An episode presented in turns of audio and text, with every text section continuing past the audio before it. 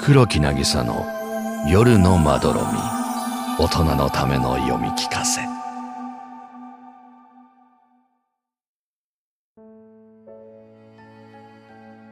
金魚姫。神社へ続く大通りにずらりと並ぶ屋台。夏の夜の蒸し暑さと人々の熱気。毎年8月に行われるこの夏祭りはこの町の行事で一番大きい。威勢のいい呼び込みの声や子供たちの笑い声屋台から放たれる幻想的な光の中を一人ぼんやりと歩く僕の前を歩いている少年たちが互いを小突き合っている。中学生ぐらいだろうか、ふざけて肩を組んだり、何かを囁き合ってはクスクス笑ったり、友達同士の戯れが楽しそうだ。僕は思い出す、タケルのことを。彼の真っ黒な髪や、すらりとした痩せ気味の体、ピアスを開けるのに失敗した後、声変わりしたばかりの不安定な低音。僕のことをまーちゃんと呼ぶ唯一の友達だった。屋台の中にぽっかりと人気のない店がある。足を止めて見てみると金魚すくいの店だった。生き物を扱う店は親が嫌がるのかもしれない。これまで僕も毎年のように金魚を持ち帰っては死なせてしまった苦い思い出がある。そもそも金魚という生き物は弱い。元は船だったものから突然変異した個体のみを残して掛け合わせたのが金魚だ。赤い色や大きなヒレや出っ張った目。人間の美的感覚に沿って襟好みされた遺伝子を大げさに拡大していった結果、ただ美しいだけの脆弱な生き物を生み出してしまった。美しいというだけでは生きてゆかれないのに。狭い生けすの中にうごめくおびただしい金魚たちをただ眺めていた。マグマのようにぐつぐつと沸騰する怒りだ。自らの運命を呪うように悲しく揺れている。お兄ちゃん、救ってくかい？店主の声にハッとした。ねじり鉢巻きにハッピを着た店主は、汗で黒光りした笑顔でこちらにポイを差し出す。400円ね。僕は400円でどれだけの命を救えるだろうか。阿鼻教官の地獄から弱々しく救いを求める金魚たち。いけすの前にしゃがみ込み、揺れる。水面にそっとポイを沈めた。あの日、金魚すくいをしようと言い出したのは、タケルだったろうか。去年の夏祭り、僕たちはここへ来ていた。制服とは違うジンベエを着たタケルの姿にどぎまぎしつつ、何のあてもなく人混みの中を二人で歩き回った。特別なことなど何も望んではいない。僕は、ただ、タケルといられればそれでよかった。中学で同じクラスになり、いつの間にかつるむようになった僕ら。高校も同じところへ進学し、タケルは理系、僕は文系とクラスは分かれたものの、毎日一緒に下校する仲だ。旗から見れば幼馴染で親友同士ということになるのかもしれない。でも僕は違う。タケルのことを友達だと思ったことなんか一度もなかった。それは僕にとって確かに恋で口に出した瞬間に崩れてしまう脆い初恋だった。タケルの鈍感さは残酷でもあった。僕のことをただの男友達としか思っていないのは分かっていたけれど、彼はあまりにも少年だったし、優しかった。僕の読んでいる小説を覗き込んでくる時の背中に置かれた手のひらの厚さ、さらさらと揺れる前髪をかき上げる妖艶な仕草。からかいがてら無邪気に抱きついてくる時の笑顔。いつしか僕は、タケルの中に悪魔を見るようになった。タケルの姿で僕に迫り、試してくるのだ。胸に秘めた思いをうっかり破裂させやしないか。気の迷いを起こしてタケルを押し倒しはしないか。ありとあらゆる手段で僕を悩ませてくる。思いを打ち明けられたらどれほど楽だろう。面と向かって君が好きだと言えたなら。胸にすがって泣く僕を分かっていたよとタケルが抱きしめ返してくれたらいいのに。虚しい無双を繰り返してはため息をつく日々だった。恋愛の話をしたことはないけれど、タケルはやっぱり女の子が好きなんだと思う。クラスの他の男子と同じように女の子に興味があって、いつかは彼女が欲しいとか考えているだろうし、もしかしたらすでに好きな子がいるのかもしれない。それでも今のところ僕にそれを打ち明けたことがないのは救いだ。僕らはまだ憶測の中で曖昧に漂っていられる。かつて、タケルの誕生日に一枚の CD をプレゼントしたことがある。それは姉がよく聴いていた女性ミュージシャンの曲で、金魚姫というタイトルだった。女は金魚、円を描いて泳ぐ。初恋の弔いを終え、泣きながら泳ぐ。赤い体は溶けた鉄。だから水を抱いて眠る。出だしを聞いてすぐに自分のことだと思った。女性の歌だと分かっていても、これは僕のために書かれたに違いないと確信した。僕は分かっている。そろそろこの恋を閉じなくてはならないことを。タケルを思い続けることは僕にとっての地獄だ。そしてそれを打ち明けたとしたら僕たちはもう友達ですらいられない。少なくとも僕はタケルに僕と出会ったことを後悔してほしくなかった。だからこのままどうにか気持ちを悟られずに恋心を収めなくてはならない。初恋を弔う僕なりのやり方として僕は密かに自分の思いを込めて、この曲をタケルに聴かせた。普通にいい曲じゃん。タケルの感想はそれだけだった。金魚姫は普通にいい曲であり、それ以上でもそれ以下でもない。ありふれた音楽の中の一つ。僕の思いだって、ありふれた思い出話の一つになればいい。それなのに、あの日、タケルは金魚すくいに僕を誘った。おごってやるよ、と言いながら、強引に僕の手を引いて、いけすを覗き込んで、どれを狙うか悩んでいるタケルの横顔は、とても綺麗だった。すっと通った鼻筋と、上下に動く喉仏。このままずっと眺めていられればいいのに。俺、こいつ狙うわ。タケルが指さしたのは黒いデメキンだった。他の金魚より一回り小さく、おまけにデメなのは片方だけだ。発育が悪いせいか泳ぎも安定していない。どうしてそいつにしたん？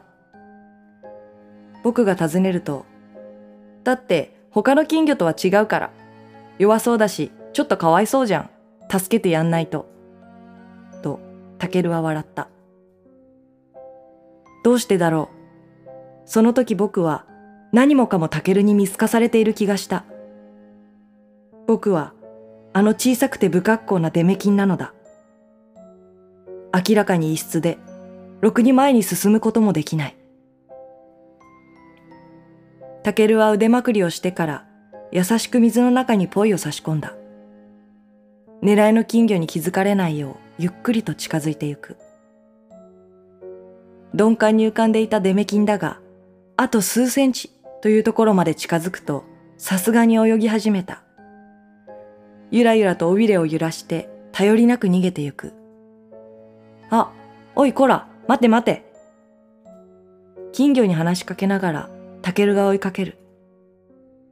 託し上げていたジンベエの袖が、はらりと溶けて水に浸かった。袖、濡れてるけど。話しかける僕の声も聞こえないほど、金魚すくいに熱中している様子だ。どうか、その金魚を救ってやってくれ。僕は心の中でつぶやく。もしもタケルが金魚を捕まえたら、今夜僕は初恋の誓いを破ることにしよう。夏祭りの熱気にやられてしまったのか、非日常にさらされて、あの日の僕はどうかしていたのだ。よっしゃ。タケルが隣で小さく声を上げた。お椀の中には黒いデメキンが静かに浮いている。破れたポイを見せながら、ギリギリで捕まえたと、タケルが笑った。その後は何をするでもなく、人混みから離れた神社の石段に座って話した。夏祭りの日の少年たちは、帰る時間が遅くなっても怒られないことを知っている。たまに許される夜遊びを堪能したいタケルと、まだ一緒にいたい僕。僕らの利益は奇妙に一致していた。花火でも買ってくればよかったな。暇そうにつぶやいたタケルだが、小姉は弾んでいる。ここで花火なんてしたら、大人に怒られるよ、多分。僕が答えると、まあな、と笑った。祭りの喧騒を遠くに聞きながら、しばらく二人とも黙っていた。タケルは先ほどすくった金魚を目の前に掲げてじっと観察している。買うの？そいつ。尋ねると、タケルは、うん、と声に出さずにうなずいた。名前とかつけるん？そうだな名前ね。何がいいやろ。金魚だから金ちゃんとかじゃないの？僕が提案すると、タケルは短絡的と声を上げて笑った。あ、いいの思いついた。こいつの名前、まー、あ、ちゃん2号にするわ。なぜか僕の名前をつけると言い出したので焦った。先ほどこの金魚を分身だと感じたことがバレているような気がしたのだ。なんで僕の名前なんだよ。尋ねると、タケルはニヤニヤしながら、面白いじゃん。俺がまーちゃんを飼ってるなんてさ、と答えた。水槽の中にまーちゃんを閉じ込めて、俺が餌やったりしてさ、安心しろよ、可愛がってやるから。言いながら、大声で笑ったタケルの肩を掴んで引き寄せる。そして、ごく自然な流れで僕らは口づけた。唇を離すと、タケルは、なんで？と言った。その顔はもう笑ってはいない。そこで、僕は賭けに負けたことを悟る。もしかしたら、万に一つの可能性で、僕の思いが通じるかもしれないと思っていた。いや、タケルは僕の気持ちなんかとっくに気づいていて、そして彼も同じ思いを抱いてくれているかもしれないと。僕がひた隠しにしてきたように、タケルだって自分の気持ちに蓋をして、当たり前の友情を装ってきただけかもしれないと。タケルは悪魔だ。本当は僕の気持ちに気づいているんだろそれなのに知らないふりしてさ、抱きついたり手を引いたり、簡単に体に触れてきたりして、いつも僕を惑わそうとする。タケルはひどいよ。言うつもりではない言葉ばかり飛び出してくる。産んだ心の穴から溜め込んだ思いがどろりと溢れて止まらない。なんだよそれ。タケルは明らかに戸惑っていた。俺はまーちゃんのこと友達だと思って接してきただけだよ。本当にただの男友達としていいやつだと思ってるよ。それなのに、なんだよこれ。彼は傷ついている。もしかしたら僕は、もともとこうしたかったのかもしれない。人の気も知らず、のうのうと友達でいようとするタケルに、僕の地獄を知らしめたかったのだろうか。初めて会った時から僕はタケルが好きだ。タケルのこと友達だなんて思ったこと一度もないよ。恋愛感情として君が好きなんだ。だけど、タケルは違うよね。突然告白されても困るだろうけど、もうこれ以上僕は耐えられないんだよ。淡々と話す僕を、タケルは怒ったように睨んでいた。その気持ちだって僕はわかる。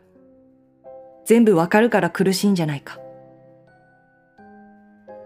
遠くで打ち上げ花火の上がる音がした。夏祭りが終わろうとしている。僕はタケルがぶら下げている金魚の袋を指さして言う。そいつに僕の名前をつけるんだろ？水槽に閉じ込めて餌をやってさ、可愛がってくれるって言ったじゃん。タケルが救ったんだよ。責任持って僕を飼ってくれよ。我ながら、なんと演劇じみたセリフなのだろうとおかしくなった。にやけながら、僕はタケルに迫る。一度崩壊してしまえば、二度と戻ることはないのだ。せめて、もう一度口づけられたら。やめろよ僕の手を払いのけて、タケルが怒鳴った。乱暴に僕の肩を突き飛ばし、走り去ってゆく。引き止める言葉を持たない僕は、ただじっと立ちすくんでいた。足元には、タケルが放り投げていったデメキンの袋が落ちている。おい、兄ちゃんどんくせえな。ぼーっとしてるから破れちまったじゃないか。苛立った声にはっと顔を上げる。金魚すくいの店主が指さしているのは僕のポイだ。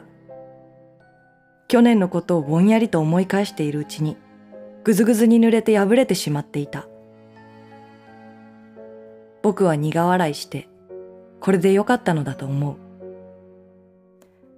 タケルが落としていったデメキンは、あの後僕が家に持ち帰ってしばらく育てていたけれど、一ヶ月も持たずに死んでしまった。僕は空っぽになった水槽をなかなか片付けることができないまま、ぐずぐずと今日まで生きてきた。新しい金魚を連れて帰れたなら、この寂しさは紛れるのだろうか。いけすにうごめく金魚たちを眺めながら、どれを救うか考えてみる。いや、このまま帰ろう。この先、誰を道連れにすることなく、ただ静かに暮らしていくのがいい。今夜、あの空っぽの水槽を片付けて、初恋の弔いとしよう。終わり。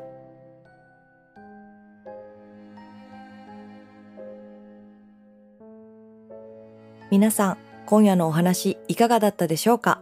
いつも黒木なぎさの夜のまどろみを聞いていただきありがとうございます。私黒木なぎさは4月19日、落雷という新曲をデジタルリリースいたしました。そして6月にはビルボードライブでのツアーも決定しています。概要欄に URL を貼っておりますので、皆さんぜひ音楽の方も楽しんでみてください。お待ちしております。